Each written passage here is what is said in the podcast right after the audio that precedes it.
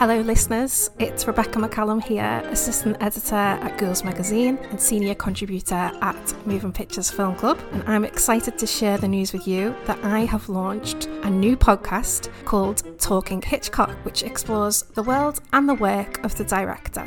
Each episode, I invite you to join me and special guests in my screening room to dissect one of Hitchcock's films, or to post show drinks for topic led discussions on everything connected to the Hitchcockian universe. You can listen to Talking Hitchcock on all podcasting streaming services, including Apple and Spotify, and find us over on Twitter at hitch underscore pod and Instagram at Talking Hitchpod. You can find and follow me on socials at Pendle Pumpkin, and I look forward to you joining me soon.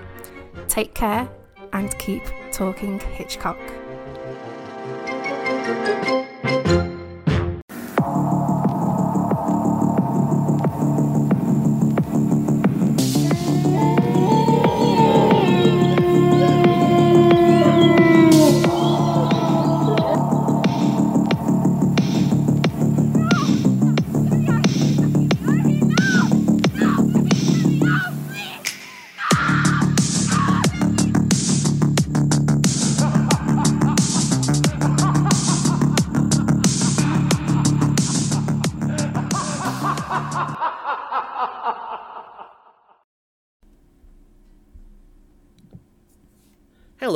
Everyone, and welcome back to The Pod and the Pendulum, the show that covers all horror movie franchises, one movie and one episode at a time.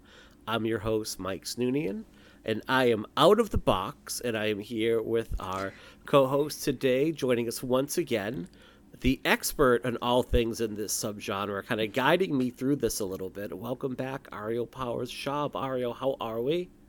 I'm doing great. Super glad we didn't get collected and that we get to talk about this movie.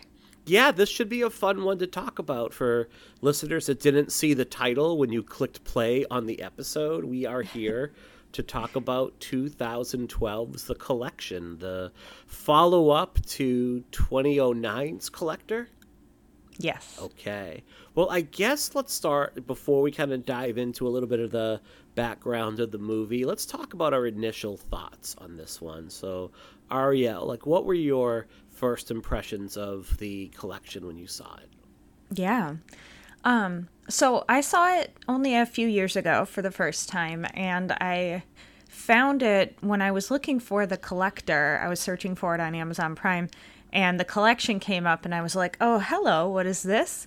So I decided to watch them back to back, which I think is a really good way to do it because the collection picks up. You don't realize it at first, but it picks up right after the first one. Um, and so my first thoughts about this movie were that it is so much fun.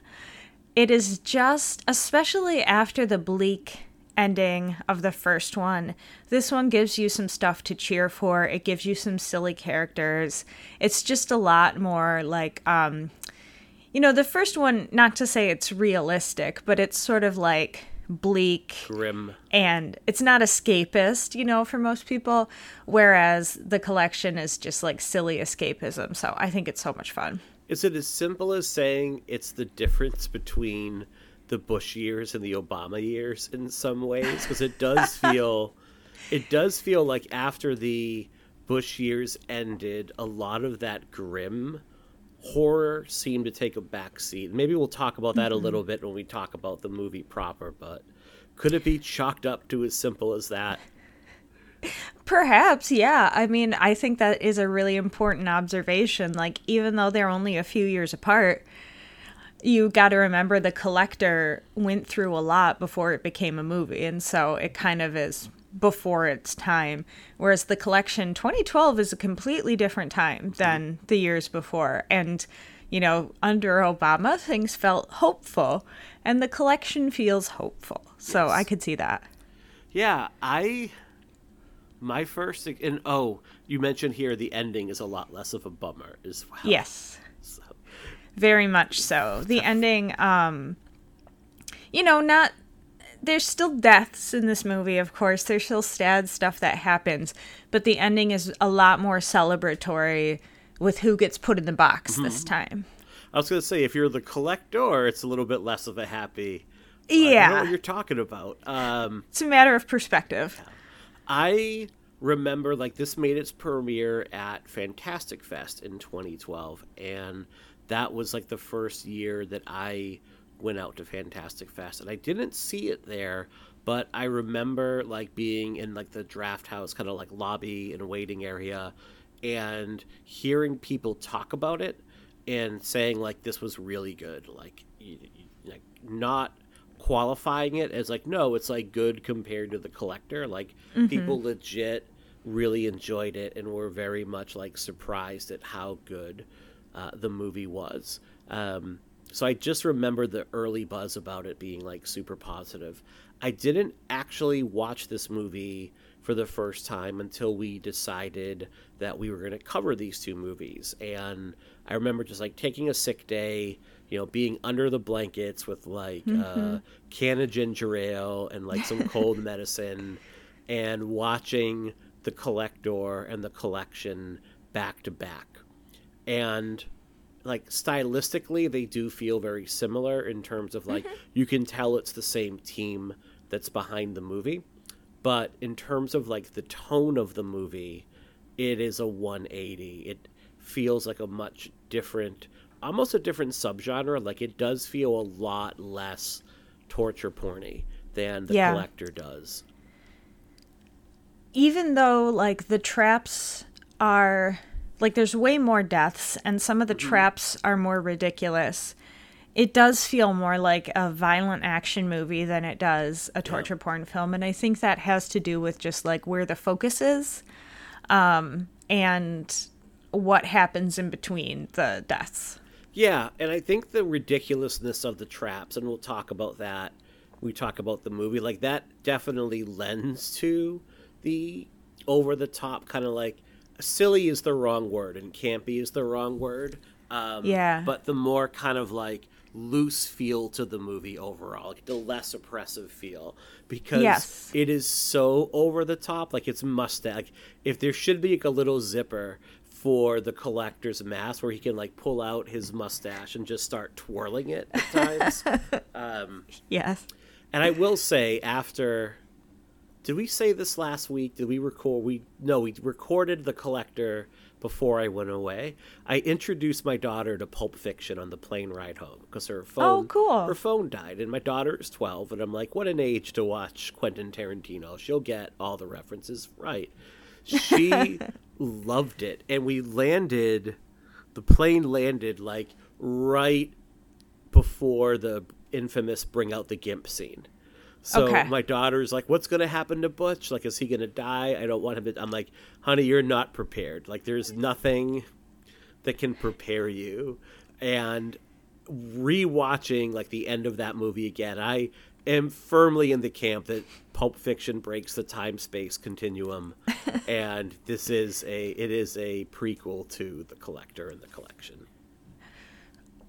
i'm just gonna let you have it I have to i'm not even gonna argue Um, so on that note, like this movie, it feels like, and I mean this in an affectionate way, like it feels goofy at times. Like, Yes. it is a, uh, it's a fun movie to watch. I, I'll ask you this: like, do you think this movie is hurt by the fact that it's a sequel to The Collector? Like, if this was just a standalone, you change nothing about the movie whatsoever and it's a standalone movie, would this movie be regarded better or have been more successful at the box office? Good question.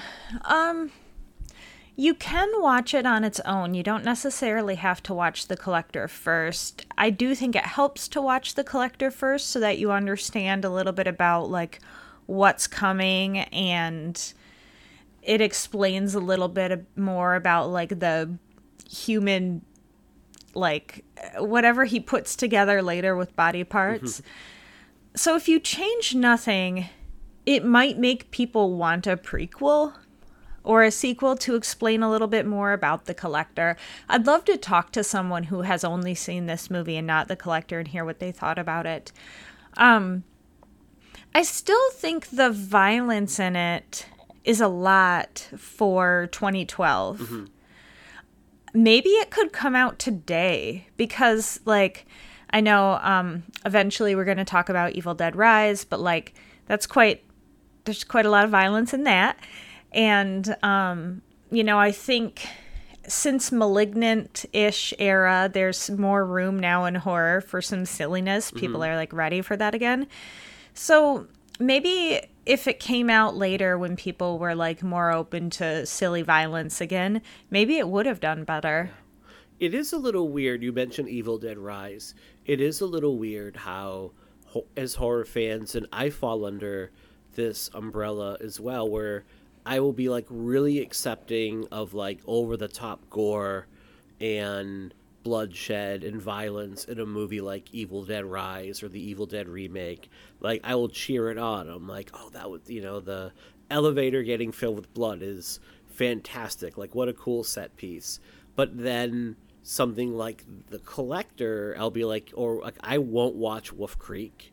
Um, Oh. it's just one of those movies where I'm like, I don't need that movie in my life. Like I know enough about it where I'm like, yeah, that's not for me. And it's kind of, and part of it um, is the tone, of course, like the way the violence is being presented. But at the end of the day, like we're all fans and we realize like it's just special effects. Like it's not really someone getting their spine ripped out. And why can't I appreciate the, you know, the artistry? Because that's what it is. It goes into an effect like that where I'm like, nope, just not for me. I know for some people they have said the supernatural element makes them more accepting of violence because it's another layer to your suspension of disbelief. Whereas something like Wolf Creek, especially, which is based on an actual serial killer, a lot of people would draw the line at that because they don't want to think about the real harm that was done to real people. Even though the collector's not necessarily based on anyone real, there's no supernatural element to help with your suspension of disbelief.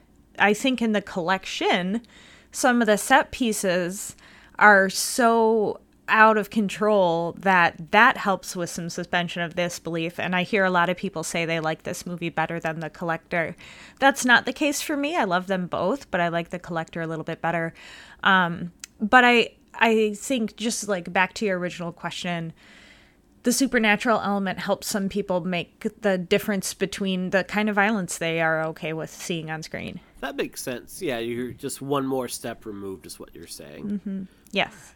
Well, let's talk a little bit about the background of this movie. I just brought up like a few quick little points here. There's like not a ton that's on it, um, but around the time of its release and then uh, when it was coming back out on Blu-ray, um, Marcus Dunstan and Patrick Melton, uh, they're back together again, and I think we talked a lot more about them as a creative team on our collector episode. But they Yes. are like a true, like how I would think of like Benson and Moorhead, like 2 gentlemen whose movies I absolutely love, or uh, Jen and Sylvia Soska, like the Soska sisters, like a creative team that are you know really attached together. I don't think there's many projects they've done separately. Uh, Wingard and Barrett would be another, uh, which Yeah. I'm really excited that they've reunited for Wingard's next King Kong Godzilla movie. Like I am very excited I that's going to be fun.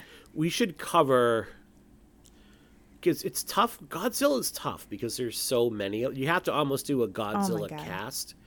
But I think we could do like the legendary pictures, Godzilla and Kong movies, and that would be just like four or five movies right there that we could do, and call it a nice little um, collection of films right there.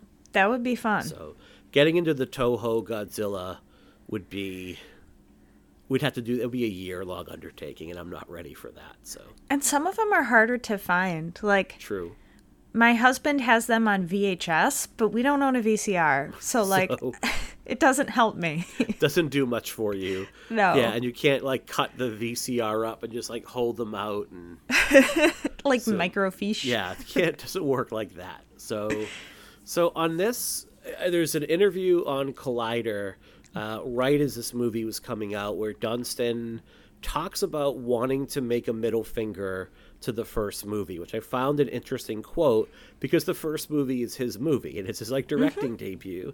But what he was really talking about was like talking about completely changing the expectations that audiences would have, saying like, mm-hmm. first movie is pretty hardcore, it's really bloody, it's really grim, and he wanted to kind of subvert that this time around and do something that was much more different in terms of its tone. He wanted to add a lot more action elements to it, and we should say that the first one isn't just a straightforward horror movie; like it's a heist movie mixed Right. in with horror, which makes it a lot of fun. Um, or the fun bits of it a little bit more fun. I wouldn't call the collector a a fun romp. A romp. The, yeah, kind of joyous romp. Um, Uh huh.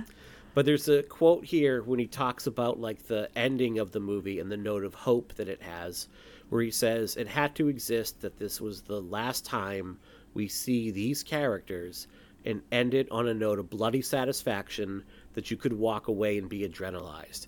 When the first movie came out, personally, the note of despair seemed the best way to go, where it was like, the world is dark and you really can't count on saving the day. Which, again, I think of like the Bush years and how coming out of 9 11 and the Iraq war and the collapse of the economy and everything, feeling kind of like 2023 in a lot of ways. Like everything just Yep. feels awful and inevitable. Um, he talks about the original ending of the collector where rather than arkin being thrown in the box arkin would have the ambulance would have made its way to the hospital. The cops would have handcuffed him to the gurney kind of like what we see here. And as he's handcuffed to the gurney the collector would have probably out of costume because i don't think although the visual of the collector in like a hospital johnny with just the mask is a pretty delicious visual. That's pretty um, good. he would have grabbed the little girl and made off with her while uh, Arkin had to watch in horror. And to me, that everybody basically said that's way too much. Like you can't Yeah. end the movie with kidnapping a ten-year-old girl and implying that she's going to be locked in a box somewhere. Like that's not what we're looking for. No, and even other movies of the time didn't really do that. Like, you might see children die, but in other torture porn movies, you didn't often see children like kidnapped and tortured. Right? Because even Like, even Jigsaw didn't Yeah. do that. Even in Saw 2, like the little kid is let out and the dad is the one that's imprisoned, right? If I remember that correctly.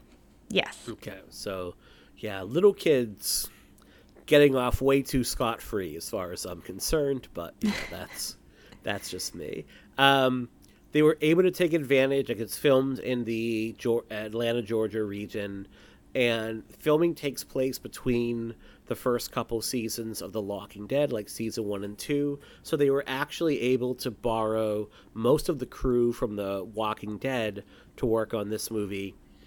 Dunstan described it as like a die-hardish sequel to Argento's Inferno, which is an interesting idea. And you have the hotel being named Argento, which is a nice little Right. um, Melton Melton talks about wanting to blend genres and his own love of action movies. They bring back, uh, oh God, Jo- I would say Josh Lucas, but that's not it. Josh Stewart. Josh Stewart, thank you, is Yes. Arkin because they really liked the character and they really wanted to bring him back. Um, they hire Emma Fitzpatrick in the role of Elena after they catch her in the social network, and they basically remark to each other, "Who is the girl who looked like Natalie Portman but with short hair?" Which I would have been like, "That's Natalie Portman. She often has short hair." Right. Um, but they describe her like in this interview like oh she's like super tough like she can drink a lot and she can curse like a sailor and she has brass knuckles that she carries around with her um, but they were like that's not who this character is but they really enjoyed uh, working with her was like the general vibe that comes off it seems like they had a lot of fun making this movie um, it does. I was gonna ask if you ever watched the. So this movie's like spoiler alert, not a huge success. Like it makes Yeah. less than the budget, not by a lot, and probably once you factor in like DVD and Blu-ray and streaming rights and cable rights, it probably does okay. Um, and it, it seems like Melton and Dunstan like enjoyed talking about it, had a really good experience making it, and I wanted to contrast that with. Have you ever listened to the commentary for like 2016's Blair Witch. No. It's really sad because Okay. Wingard and Barrett um, recorded it right after the opening weekend of the movie where it underperformed. And Yeah. they're like, yeah, little tip to any filmmakers out there. You might not want to record your commentary to the a movie like the weekend after it completely flops, and no one. They were like so down, like you just wanted to hug them. Um. I remember like when we were recording our shows on, and I really like that movie. I think it's a lot of fun. Like it's a roller coaster movie. It's it's. We reached out to Simon Barrett, like it was like Jerry knew him a little. I think we were Facebook friends, and had chatted a bit here because Simon Barrett would post a lot of pictures of his like dog, and he has this really ugly old rescue dog that is so ugly he's adorable, and I love Aw. him and wanted to pet him. And I'm like, hey, is there any chance like you would come on and talk about the movie? And he was really nice, but he was like, there's like zero chance I'll ever talk about that movie again. Like no, Oh. and it was it's a bummer because like the movie itself is like I really love it. Matter of fact, maybe I got to rewatch it soon just because I wish I liked it. And now I feel bad for not liking Mm-hmm. it, knowing how sad they are. it was interesting where this was the opposite they seemed to like really enjoy making this movie. They talked about shooting it in 35 millimeter as opposed to digital and how important that was to them to get like a real film look get like the lens flares and they talk about digital looks so good that it can be distracting that it can show all the flaws. It can kind of strip away a lot of the movie magic. Um, whereas like with 35 millimeter, the pops, the scratches, it can not only like look more artistic, but it can also kind of like cover up any of the flaws or like kind of cover up any of the um, special effects that where the seams might show. You can kind of hide them a little easier. They gave like a lot of props to their fx team uh, mike regan gary Tunnicliffe, and adrian lynn and they talk about like graham walker designing the warehouse and like all of the and we'll talk about that because that was just i think the coolest part of it is just kind of wandering through that warehouse so yeah, I think so. um, I mentioned before, it made its debut at Fantastic Fest to generally positive remarks. Um, despite getting a little bit better reviews than the collector, it's not a hit. It's a budget of 10 million compared to three, and they pulled just under that out at the box office. Um, fun note: in 2019, a movie called The Collected was announced with Dunstan and Melton returning, and they actually shot eight days of the movie before production was halted for. There's no reason listed; it just says unknown reasons. During the stoppage, a lot of the props were stolen, and because of that, like filming never picked back up again. There were like disagreements behind the scenes between the producers. Um, there seemed to be just like general disinterest between the producers and the directing writing team. So the movie was scrapped. I think in 2021, Melton and Dunstan like published kind of like some production stills from it, but it just seems like and I think he's come out like as recent as last year and said he still would like to do a third movie. Um, Yeah. I just don't think there's really an appetite for a third movie in the. It is my greatest wish. Really? Like I I get out of bed every day because we might get the collected. Okay, more so than like, you know, like you could either have cancer being cured or the collection. Oh, well, come on, Mike. I, I'll pick the cure for cancer, but if we're doing selfish movie But wishes, begrudgingly pick it. no. Listen, Yes. rewind, rewind, No, fix it in post. Um, no, I just I I really want that movie to exist, and I know all of the reasons why I'm supposed to let the dream die. Mm-hmm. And every time, like, if I ever tweet about it, people come out of the woodwork to be like, "It's not happening," and I'm like, "I know that, but also, can't we manifest it?" Like, one time, I tweeted at Marcus Dunstan and asked him if I could like crowdfund for the collected, if I could like manage the crowdfunding, and he he liked my posts. Sometimes he likes my posts about the collector, but um, I think he, you know, he's got other things on his mind, which is totally reasonable. Right. He probably doesn't need some random chick bugging him on the internet. You should do But- it anyway, and then just give him the money to do it. see how it goes. I don't know if that's the best idea with, uh, you know, helping the legitimacy of crowdfunding. I Um, do think it's it's humorous now. The tagline of this episode will be "Why the collected is more important than curing cancer." I really This think is that not- that's- You are putting words in my mouth. Someone's going to make a fan edit of this episode where I said that, and I never did. I will um, make that edit. I really, yeah, I just really want the collected to exist. And, you know, maybe one day it will. There's lots of movies we never thought we'd Yeah. get that we did eventually get. That's so true. I just keep wishing. Yeah, and um,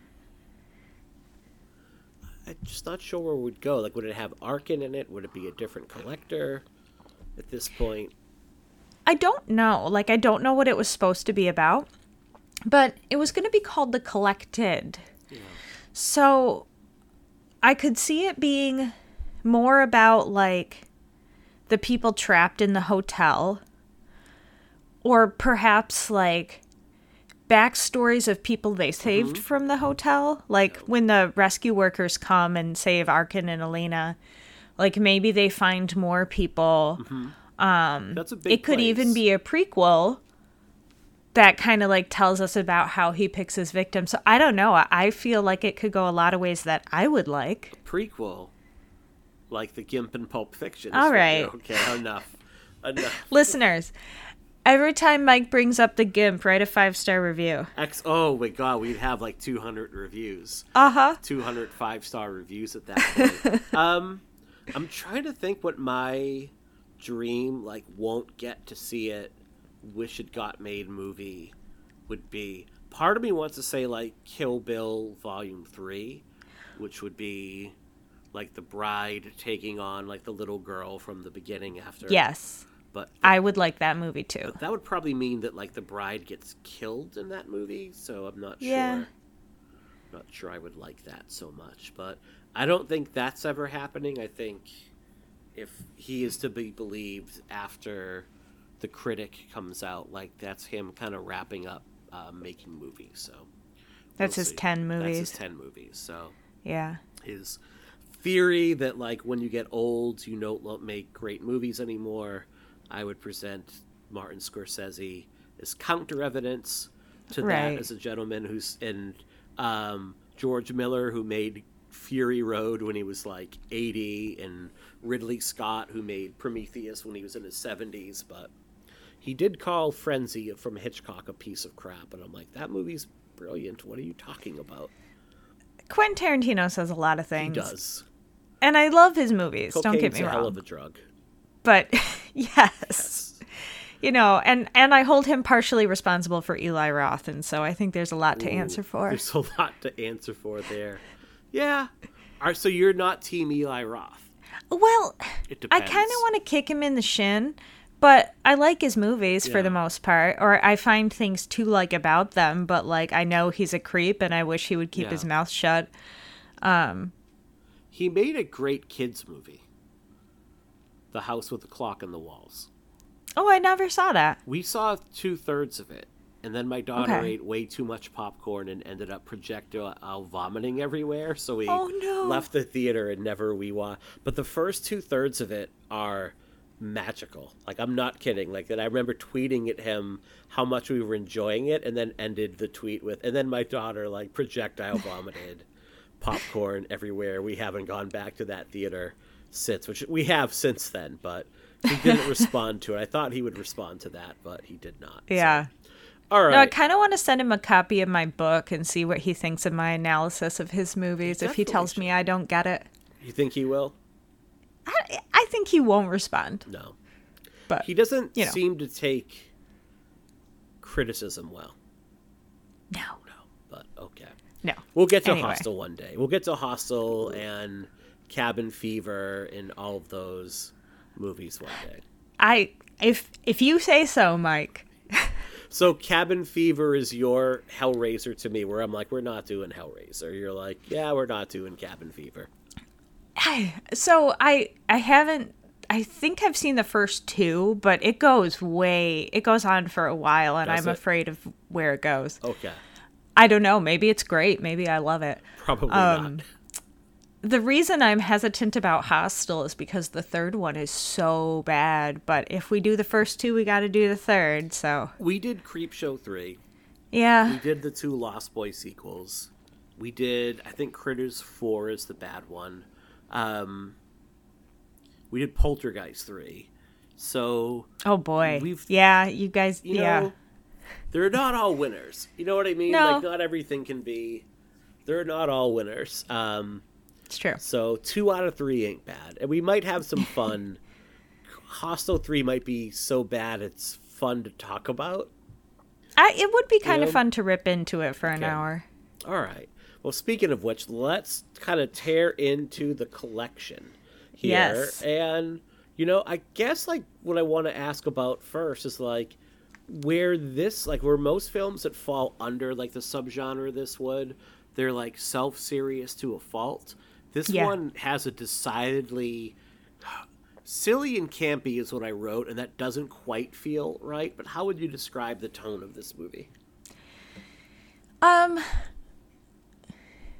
like I think self-aware is correct. Um it knows what it's responding to, it knows what it's referencing and it's ready to like take it to another level. It knows it's a sequel and it knows what that has to mean. Um I agree it's not quite silly. Like the purge election year is silly. The collection is not, but it does have some like more over the top moments. Um it's less focused on the torture and more focused on like this movie has a final girl which gives it a whole different vibe than a movie like The Collection where everybody could die. Like I think you know throughout the collection Elena's going to make it one way or another. So it gives there's hope throughout it. And that's something to hold on to that you don't have in the first one. it transforms Arkin's character a lot. Yes. Too, because in the first movie, I mean, he's schlubby. He's a down on his mm-hmm. out, kind of like handyman that his wife owes like a lot of money to a loan shark. You do get the idea that he's pretty tough, like that. You know, rewatching the collector and like that uh, scene in the car with his like his fencer, where they're trying to burn his hand and he just won't give in Yeah. to what they want. So you get he's you know pretty tough, but like at the end of the day, like he's kind of like a low rung criminal.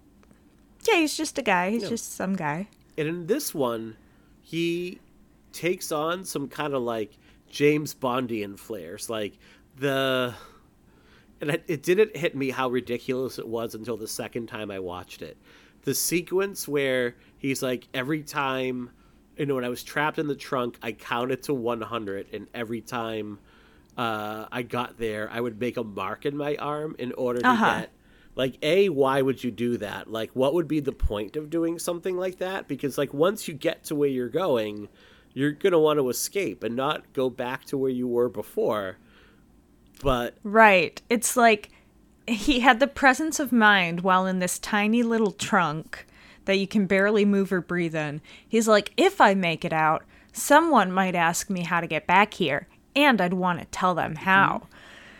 And then, second of all, like, I don't buy that that would work at all. But we buy it for the movie. We're like, Sure. okay, sure, whatever. They need to have some way of quickly getting back to the trap zone. And they don't want to spend time on that. So they just go, Arkin is James Bond, and we're all going to accept that from this point yeah on.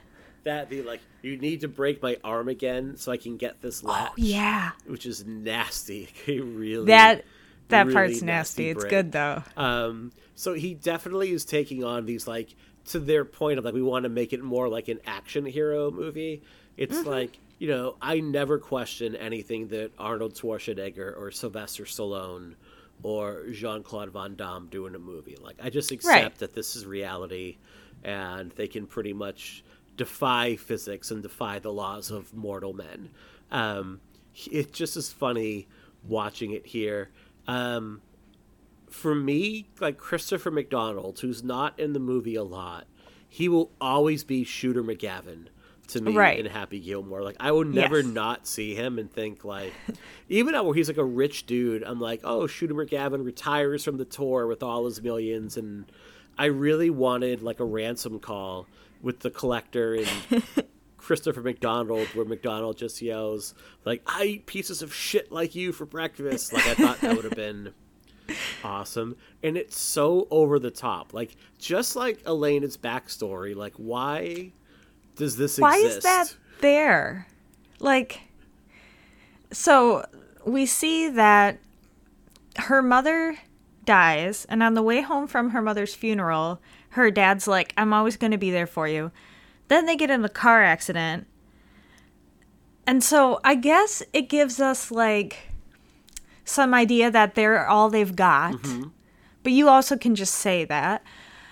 And it shows us that his the dad's fixer, Lucello, I think is his name, um, how dedicated he is to Elena. But again, that was another thing where I was like, well, you could just yeah. say that and we'll believe it. Like you don't need to show us this car accident scene.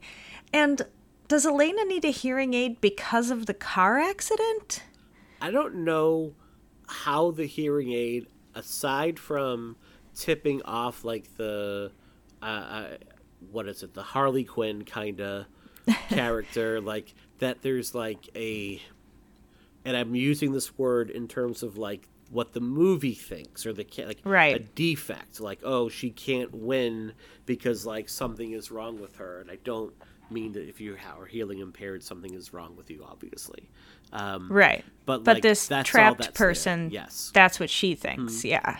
Um, that's why that's there because it doesn't really play into the larger part of the story at all. Like, there's really not a lot they do with it, and it seemed to be like very fortunate that like an elite kind of like super squad soldier happened to wander by this random car wreck and pulled the kid out when he did right like that is Oh, I thought he was already with the family. I didn't. Is that not the case? I didn't get that. I could be wrong. The impression I okay. got, to quote the Mighty Mighty Bosstones, the impression that I got was that um, he happened to wander by, saw that, and that's how he got connected to the family. Okay. But I could be wrong with that. It doesn't tell us, so you could be right as well. Um, if so, very lucky.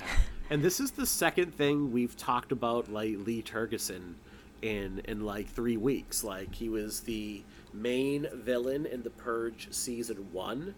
He was Joe okay. the he was uh, Joe the dude driving around and kind of kidnapping everybody. I can't see his name and not think Turd Ferguson, so I'm just gonna giggle. um, but he just and I thought it was Pat Healy at first. Again, like I'm like, oh, Pat Healy's in this, and then looked it up and I'm like, oh, it's this guy with. It's Turd Ferguson. Yes, which. He's gonna hear this and be like, "Fuck this guy calling me." Yeah, maybe. but hey, thanks for we love your movie. thanks for listening. Um, so yeah, the tone, like just like the carnival feel, like you look at that yeah. giant warehouse, it's pouring rain, and you think like this is a haunted house, like this is a, a mm-hmm. carnival attraction. That's really neat. Um, do you feel like the cops could have done a better job searching for the collector like because it seems to me that this giant abandoned hotel that seems to have power running to it might be a good place to kind of poke your head. Right. Yes. Um, it reminds me of when we eventually talk about the Saw movies, Jigsaw has a lot of properties where he mm-hmm. just does his stuff that seem to go unnoticed. Like in one of them, it's an abandoned zoo. And it's like, oh. I call it Saw City. Like, where is Saw City where there's just a bunch of gnarly abandoned properties that nobody's checking up on? Then and people are going missing around. Detroit? And it's not like the collector I think about on the last podcast on the left, sometimes they will call, they will refer to this group of victims as the less dead. Like, people will be targeted because they won't be missed, or that the killer thinks they won't be missed, right? And they're considered the less dead. And, and that's not like a good thing. Like, last cast on the left is saying that as a criticism. No, I get of, that. You know what I mean? Yep. So, um, the collector doesn't do that. He just takes whoever. Mm-hmm. Like he takes Elena and he doesn't know that she has super soldier Lucello, who I kept calling Coachella. Mm-hmm. Like she has super soldier Coachella looking out for her. Like it seems like he would maybe want to do a little bit more research about who he's taking. Like he's trying to take the Chase family, aka the Cott family. They have a lot of money too. He seems So, to target like yeah. one percenters, right? Yeah, that- seems to be. That first or kids at nightclubs. Yeah, which you know, generally speaking, if you are able to get into like a super underground nightclub, like you're probably, if not super wealthy, then at least some sort of like influencer or in the know, like connected in some way. Um, yeah, he seems to target like is it the opening, the cold open of the collector, like the family that he targets. Like that's a really nice house. Like that is not so you know maybe he is his superpower is like getting rid of the rich like one family at a time I guess. But like people are going to you'd think the police would be looking for these people. And so I think to your point, yes, I think someone could have searched harder and found Death Hotel. yeah.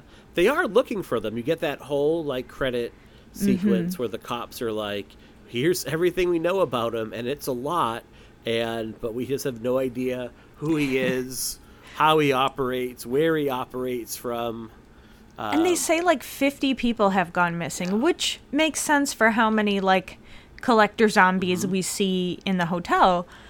But I'm also like 50 people? And can you draw like a circle on a map and Yeah. maybe pick a place in the middle to start? I Yeah. don't know. I'm not a cop. No, but you could probably do better work, better work right there than a lot of them.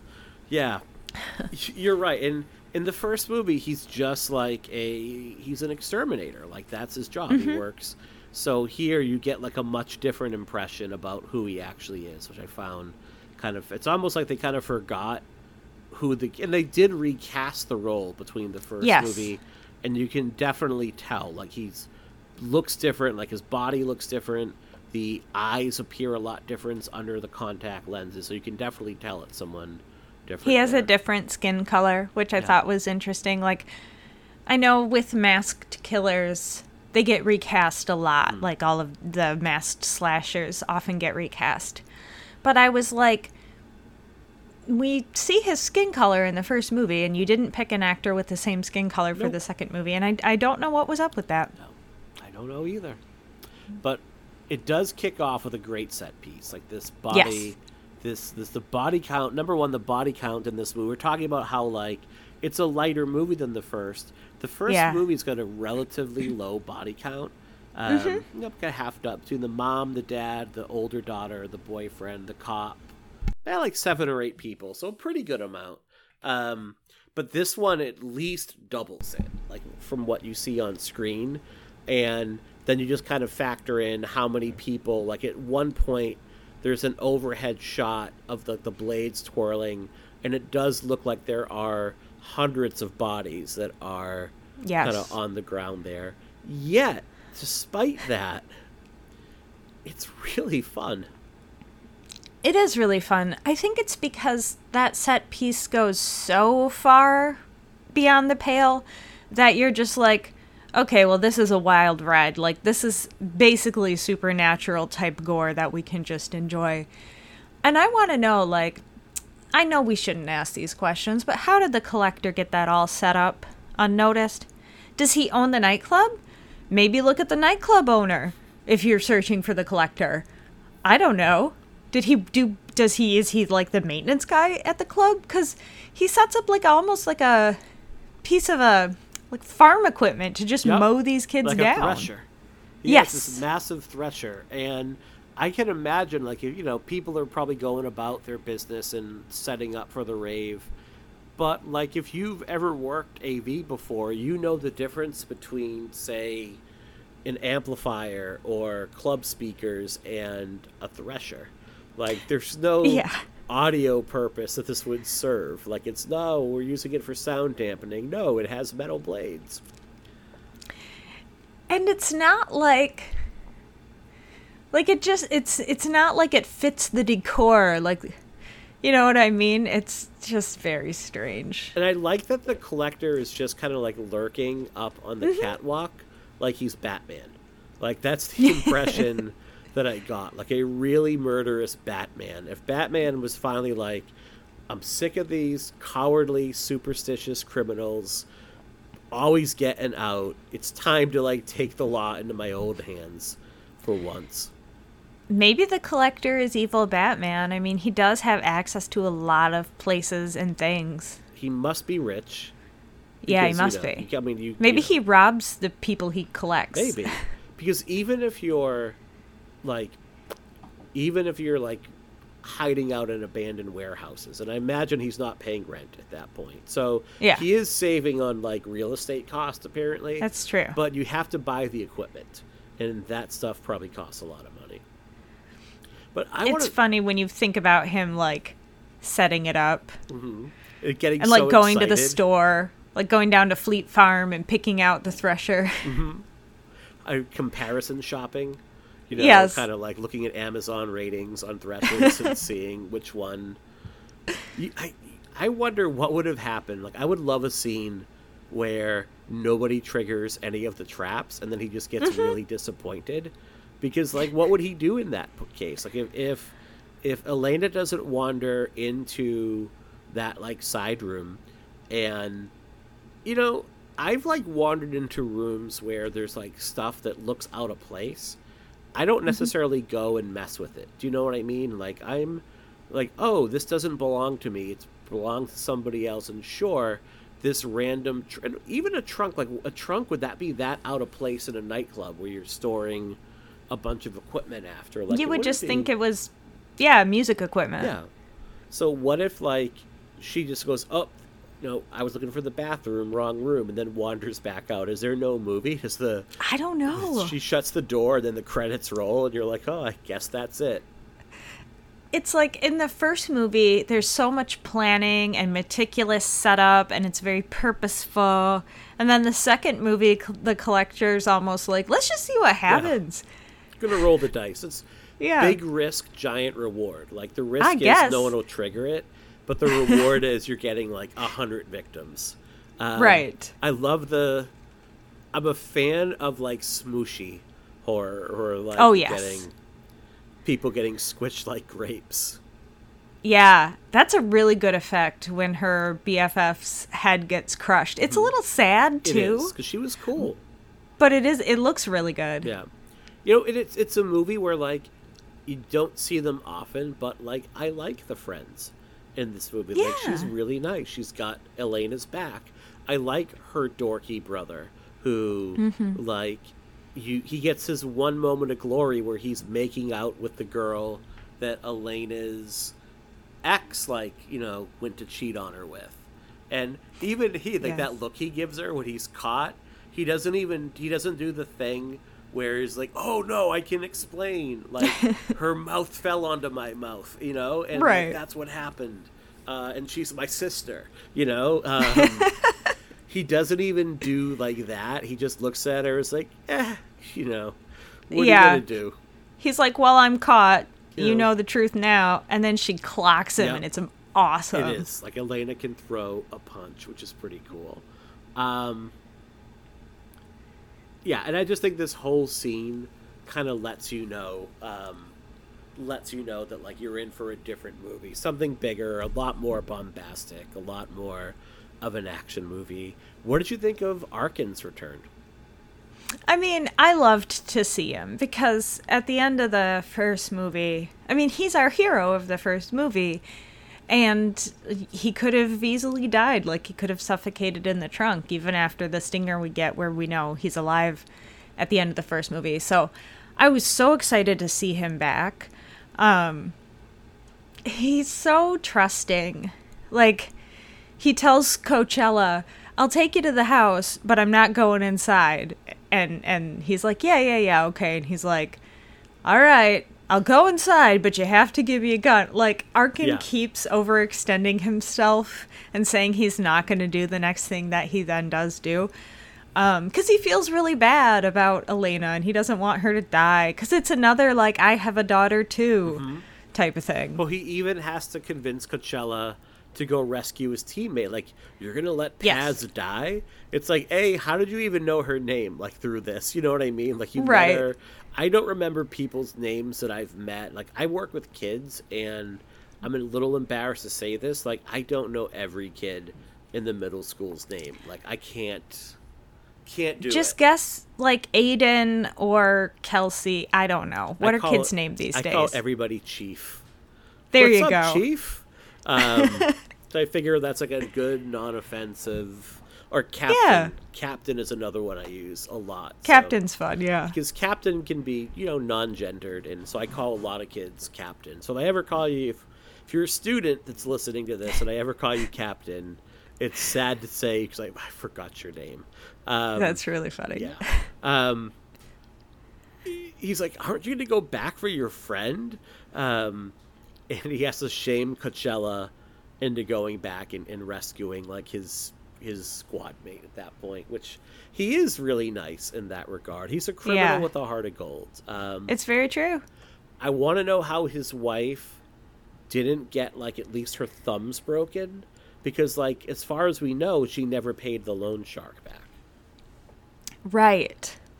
Also, his wife was recast. Oh, I didn't even notice that. Yes. Um, when you watch them back to back, it's a little bit more noticeable. Okay. Um, but I was like, okay. Um, but yeah, like he. So okay, this is the timeline of events. Arkin has this gemstone in his pocket. He gets collected. The collector takes him away for a day or two, maybe, who knows, but some amount of time. And then Arkin ends up in the hospital before he goes to rescue Elena. That means his wife never got the gemstone by midnight. So the fact that she is alive and in one piece, while very positive, doesn't quite make sense. Like, wh- who paid off the goons? Do you think the hired goons gave her break because her husband was kidnapped by the collector? Like, Maybe. do you get like an okay? I'll give you like an extra week, but I want like two points on the vig at that point. Like, you have to pay a little extra. Maybe. I mean, could you be. know? Do you Who think knows? the gemstone was what was in Marcellus Wallace's briefcase Yes. in Pulp Fiction? Yes. Okay, excellent. So again, it's the gimp going back to get. I think it must be. Yeah, I think we just cracked that case wide open. Oh, beautiful! Yes. Absolutely fantastic. I'm glad that because that was that was all these years eating at me. What's in We've always wondered, and Mm-hmm. listeners, you heard it here. So you're right. He does like. What would the charge against? I mean, I guess he would be under arrest for like breaking into the Chase's house to begin with, right? Yeah, Like, be pretty And- suspicious he was there. I think they. So Arkin escapes from the nightclub, and so maybe the police are like, "You might be connected to that. We're gonna just hold you and see if you're Mm-hmm. Okay. connected to that." Got it.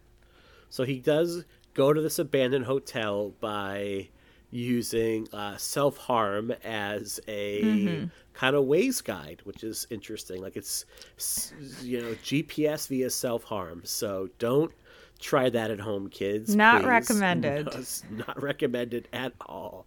Um, but what I really like about like the Argento Hotel, womp womp, is do you go to like haunted houses in October? Like, do you go like Yeah, that's the impression I got from this movie. Like it felt like a giant haunt. It was like I agree. Every room was like set up a little bit differently. There was something unique in all of them. There was definitely like a very twisted fun house, Joker's lair, supervillain lair aspect to it, which again was like, oh, I'm on board with this movie. And there's kind of only one way through it, like there is in a haunted house. Like They go down a hallway and then there's a turn. They open a door, but it's just a trap. So they close the door and they keep going down the hallway. It really does feel Mm-hmm. like going through a haunted house. It's a lot of fun. How do you think the collector gets through this house? Because like, he's Secret not- passages. Okay, because he's not impervious. like, he's got to sleep at some point, and we've all like woken up and stubbed our toe. You know what I mean? Yeah. Like you wake up and you go over a tripwire, and the next thing you know, you have like a giant bear trap smushing your head.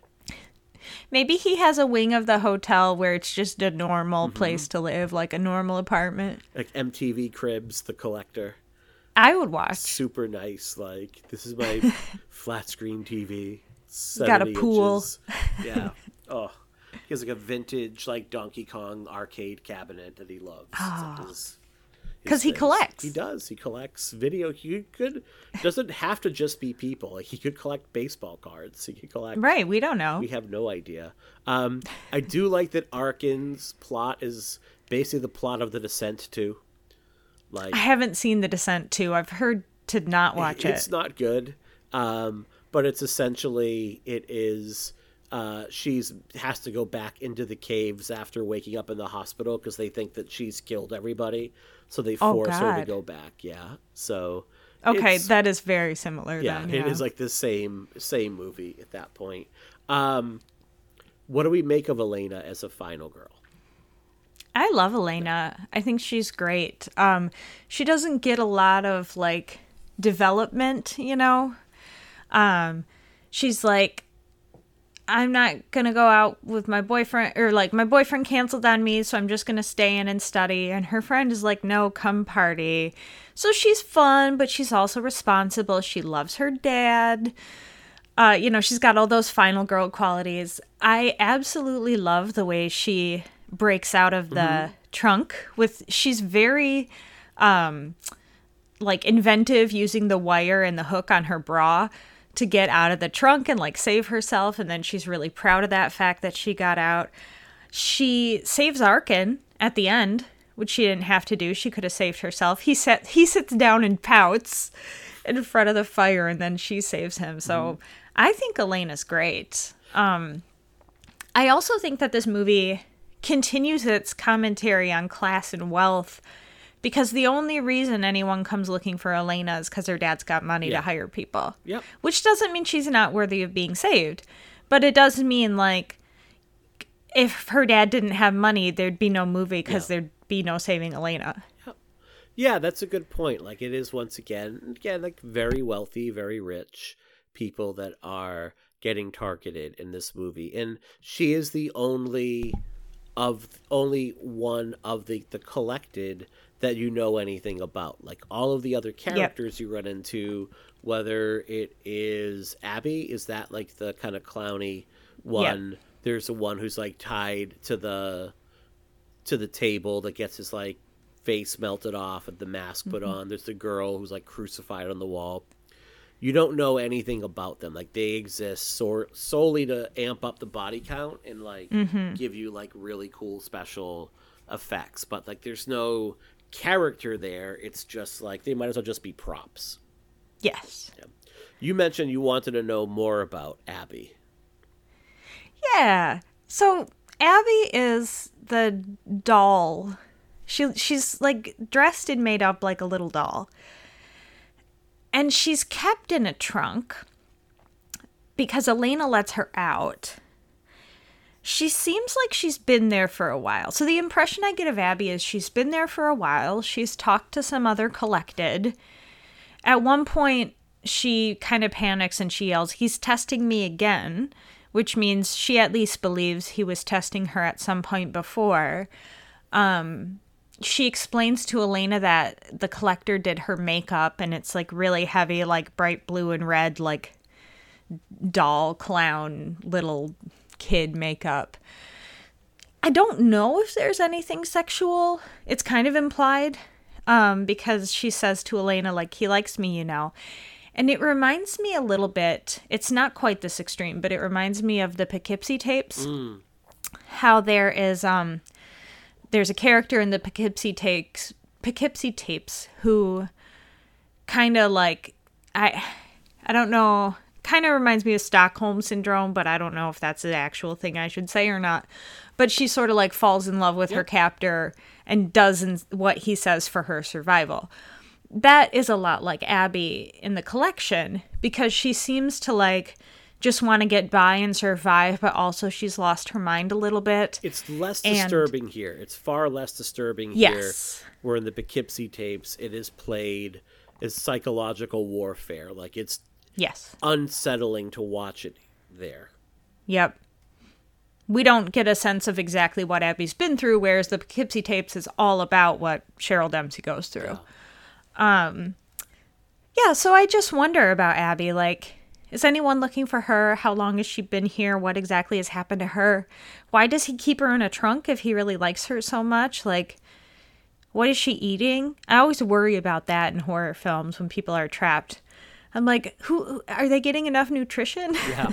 No, that's a good point because to your point, like Arkin has probably only been in the trunk for a couple days, so he's in relatively good shape, but mm-hmm. you know how long? And I think you get the idea that he doesn't necessarily hang on to his victims for too long because he mm, either yeah. a like they introduce some weird stuff in this movie like oh yeah, yeah, he shoots them full of like some sort of like hyper street drug and then from there uh turns like fries their brains basically and mm-hmm. turns them into zombies like it becomes like a House of the Dead or zombie movie at some point where they just all mm-hmm. come running at the team and they just get mowed down one by one because their brains are fried.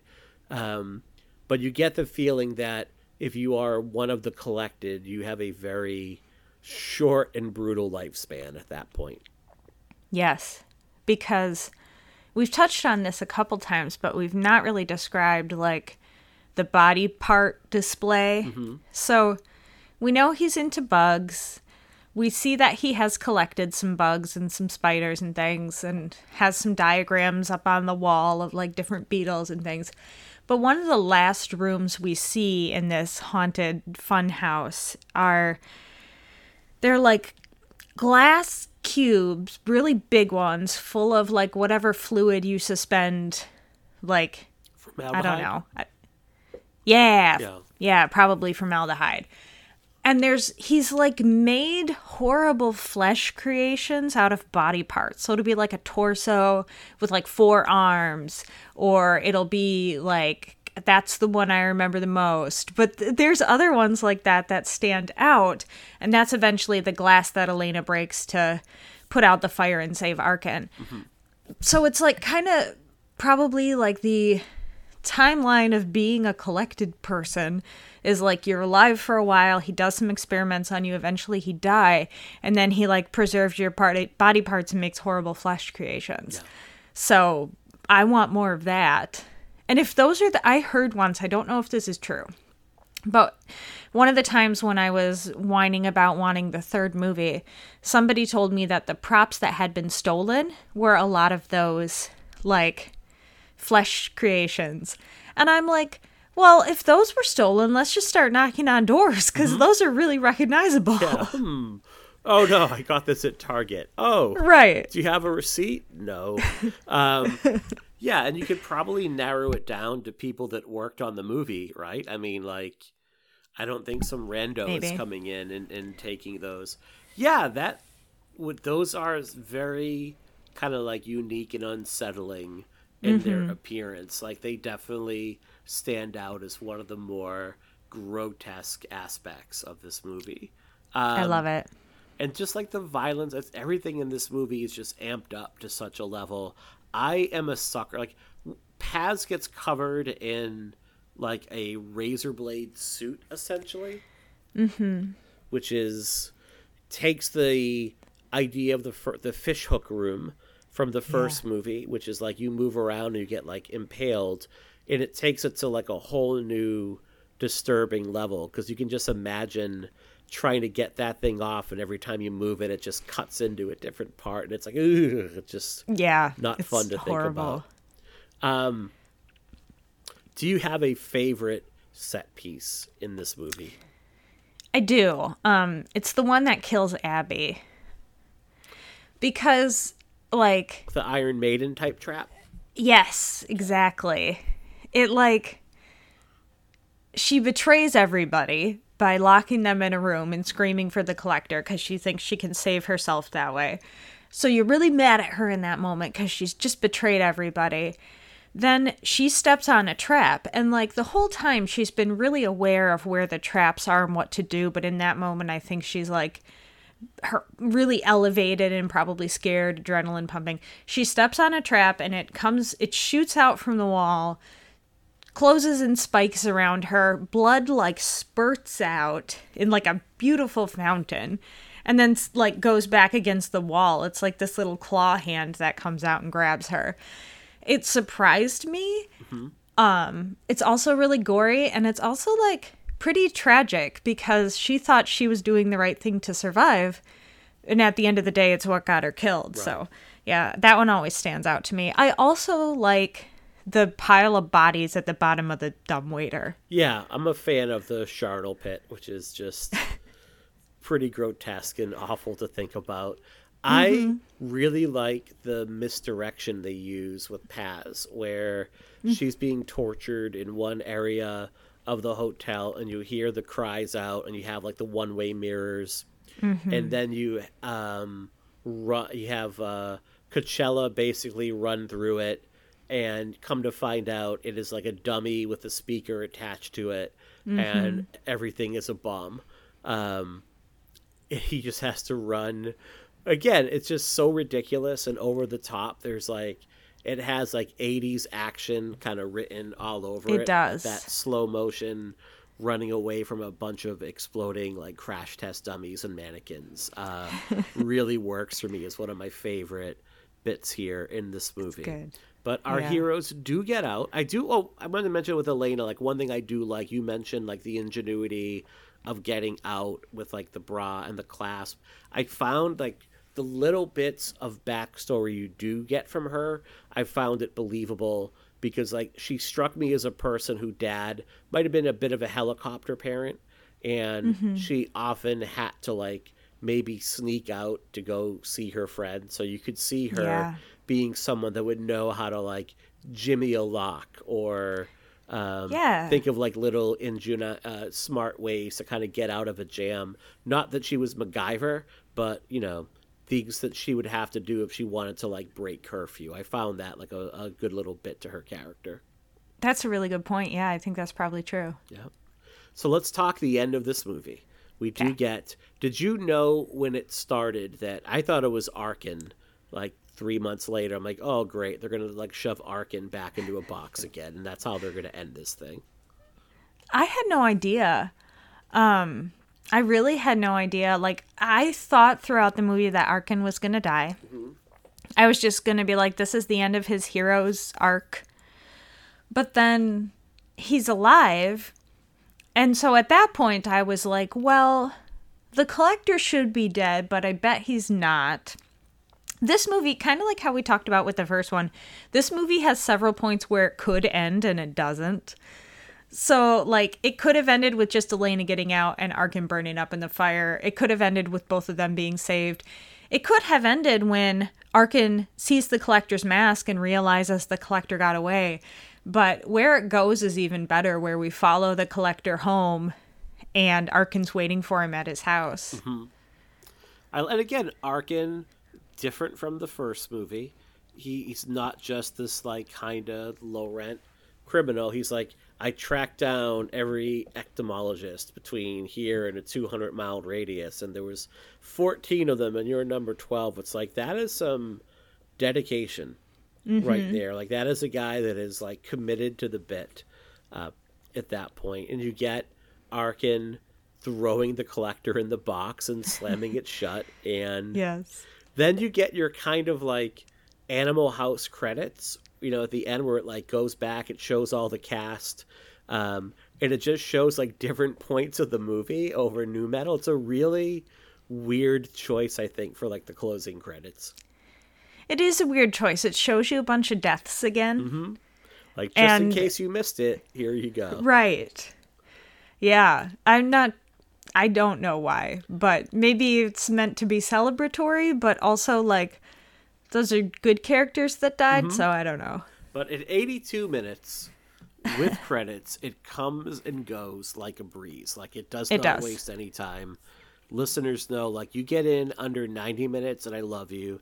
You come in under 85 minutes, and you have to be really terrible for me to trash you as a movie. like that's just perfect. Yeah. That's nice, concise storytelling right there. So, any final thoughts?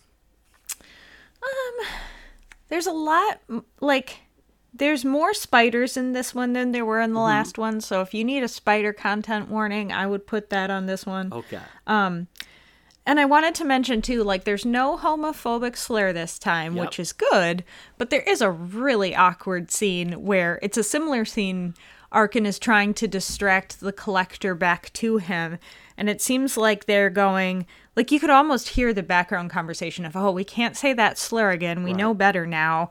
What should we say instead?" So Arkin calls the collector a pussy a bunch of times, Mm-hmm. A lot of really times. awkwardly. It's like the only word in his vocabulary. it's very cringy that scene um but i was like oh that's growth Yes, I guess. So, i um, guess And this time around, the collector doesn't give in. He's just like, eh, Right. whatever. You're in a cage, and I am not. So yeah good for them both, I guess. They both of I them kind of grow in their own unique ways. yeah Um, all right. Well, I think that is our talk on the collection of fun. Again, both of these movies are on Amazon Prime.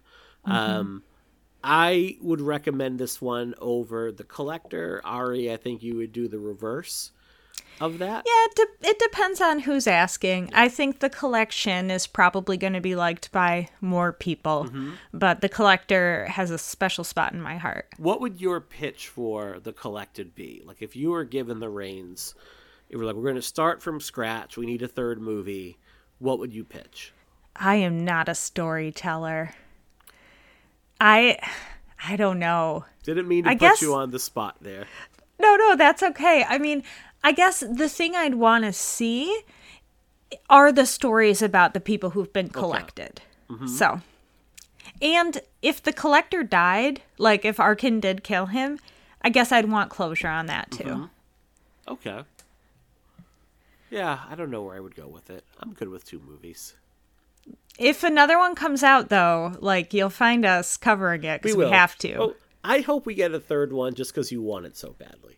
Oh, thank I you. mean, that would, I want you to get things that you want. So Thank you. know, Appreciate that. problem let's all. let's all think hard about this movie and maybe it'll come to yeah, fruition. I have no juice aside from that. You know, I have no other way of making it happen. but right. That's okay. okay. So Ari, where can our listeners find you on the interwebs? What's going on with ghouls, and what else are you contributing to right now? Yeah. So, in the month of May, Ghouls Magazine, we're doing nature horror. So, this month we are going to have a bunch of like articles and editorials and reviews and some podcast episodes about nature horror. And if you're asking yourself, what's nature horror? To that, I would say go to ghoulsmagazine.com and find out. Um, I will be doing a podcast episode on The Bay which is a really fun found footage movie. Mm-hmm. So that'll be coming out later this month. And you can find Ghouls Magazine on all the socials at Ghouls Magazine. And you can find me on Twitter, Letterboxd, and Instagram at Ari underscore Hellraiser and get all my nonsense hot takes. Excellent. Well, you can find us over at podandthependulum.com. That is where all of our, uh, you can really find us over at any podcast feed, but the uh, site is laid out where it's easy to find any episode. It's really well laid out. Um, go back and go through our archives and hear our thoughts on like 20 something franchises at this point. You can follow us socially at over on Twitter at Pod and Pendulum. Uh, and you can follow me at Mike underscore Snoonian over on Twitter and over on Instagram, at Mike Chump Change over on Letterboxd, where as of I think at some point today I'll be notching my 100th movie of the year. Uh, I've been Nice. on a, I've just like been you know, some would say nice, and then part of me is like, it is only the end of April. what else could I be doing with my time? Nah. Um, but I've like been really just kind of like hunkering down and watching a bunch of movies. Um, what else do we have coming up with the show? Oh, we got a really nice. If if you're listening, please make sure that you subscribe to us wherever you get your podcasts, so you always get our new episodes. Please make sure that you rate us five stars and review us. And we just got like a really nice five star review earlier this week, which I'm going to go ahead and read to you, the audience, because it's kind of like and I'll say on one hand, like the reviews, like when you leave a five star review, it does help new listeners find us. Like it just helps with the algorithm. It puts us in line. Like if you like this kind of show, here is something else that you might like. And then we see new peepers find us, which is great. So we got this from uh, Lil's Madhouse, left this on this previous Wednesday. Mike and his co hosts are so fun to listen to. They go deep into each movie and franchise. I've watched so many new movies just so I can listen to the podcast. Now I know. Now I know I love the Phantasm franchise. Thanks, guys, and we appreciate that. I mean, above from people finding us because of that, it's just nice to hear that people like what we do. Yeah. You know, Thank you so kinda- much for that. so That's a really lovely review. That um, we really do appreciate that a lot. So here's what we have coming up. Uh, we have 2023 is now planned, which is weird. Which is very weird. It is planned. It's good. It's all good stuff.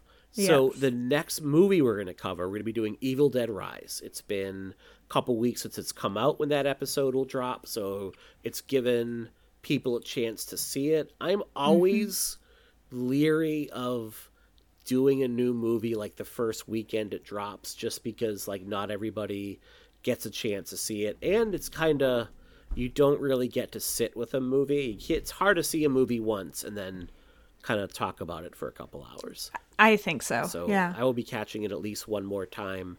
We have a special guest for that episode as well. Um, I think our show is going to be a little bit more positive than some others I've listened to recently. I am kind of surprised with the reaction I'm hearing on some of the shows I follow that are middling at best on Evil Dead Rise. I found it a lot of fun. More fun than I Me too. expected. Um, after that, and the rest of May, we'll be covering uh, the trilogy of films, the Hell House movies, Hell House LLC, yes. which are super fun found footage movies, the first and third one in particular. So we'll be mm-hmm. going to the Abaddon Hotel. All of those movies are streaming right now on Screambox. So if you haven't subscribed to them yet, go ahead and, and go over there. I think they might even have a deal where it's like a buck for the first month or like two bucks for the first month, but Nice. it's super cheap anyway. Like it's less than five bucks a month if you average everything out. So go check They have, the movies like, out there. You can sign up for a whole year for twenty six dollars. Yeah, that's insane. So I did that. Yeah, I think I think I did the a dollar a month for like two or three months, and now I just have to like do the I do Shutter on a yearly basis because Yeah. I know that I'm gonna watch it. So, Mm-hmm. and I would say like Screambox is not. It's definitely not as deep as Shutter is. Like Shutter is massive, and Shutter is like acquiring a lot of things, but there's a lot of unique things on Screambox. There's a lot of Yes. like great horror documentaries. I would recommend it. And again, for the price of like a couple pizzas, you can get a few hundred movies for over a year. So including Terrifier 2. You I know. just right I just there. rewatched Terrifier 2 constantly. Yep. So that's what I'm getting out of my Screambox. I love Terrifier It's 2. a, okay, so do we do have to cover those movies at some point, but I think we have to wait till the third one is announced because you know I, that's I think so. Yeah, I think let's wait for the third one. But then, yes. after Hell House uh, in June, we are going to change tactics a little bit. We're not going to be covering a franchise, but we're going to do John Carpenter June. So we Yes. have like four of his solo films lined up that we're going to be discussing. Uh, July, we're going to kick off the summer with uh, Jaws. So that'll be Yes. the next big franchise. I am already doing notes. I think the first movie will be a multi parter because I like to talk about the background of movies and Yeah, strap in for that. And then Ari. What's what are we doing after Jaws? Oh, after Jaws, we're just doing a the greatest franchise of the last 20-ish years, if not ever. We're finally going to do my favorite Saw. The most money makingest movie franchise of all time. Is it yes. for horror? If you count all of the like all of the Saw property stuff bringing in money, like the Saw roller coaster. Did you know there's a Saw roller coaster? no. It's in London, I'm pretty sure. It's in the UK. Okay. Yeah. So last I checked, What does maybe the it's been roller surpassed. coaster do? I don't know because I've never got to do it. Okay. I really want to though. I feel like it's my birthright. Um, I feel like we need to launch the Patreon again and use the funds to have like a group podcast outing where we go to like an amusement park for like a Yes. weekend. That's what we I agree. do. I think that's a good use of Patreon funds. Um, Or we do like yes. Universal Monster Night. Yeah, that would be cool. That would be very cool. Okay. Sorry. So we're gonna do. Saw. Okay, we're doing Saw.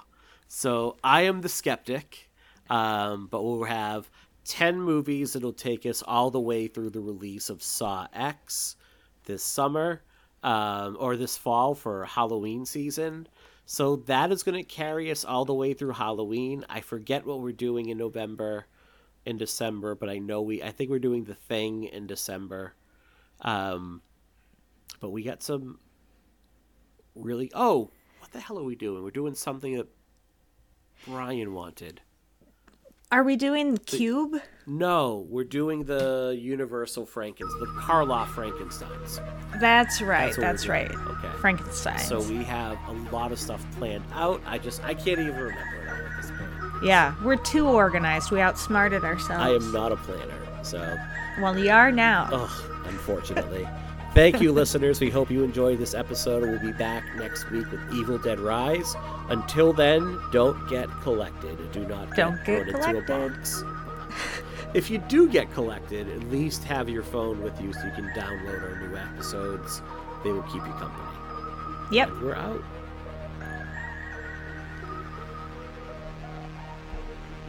Awesome.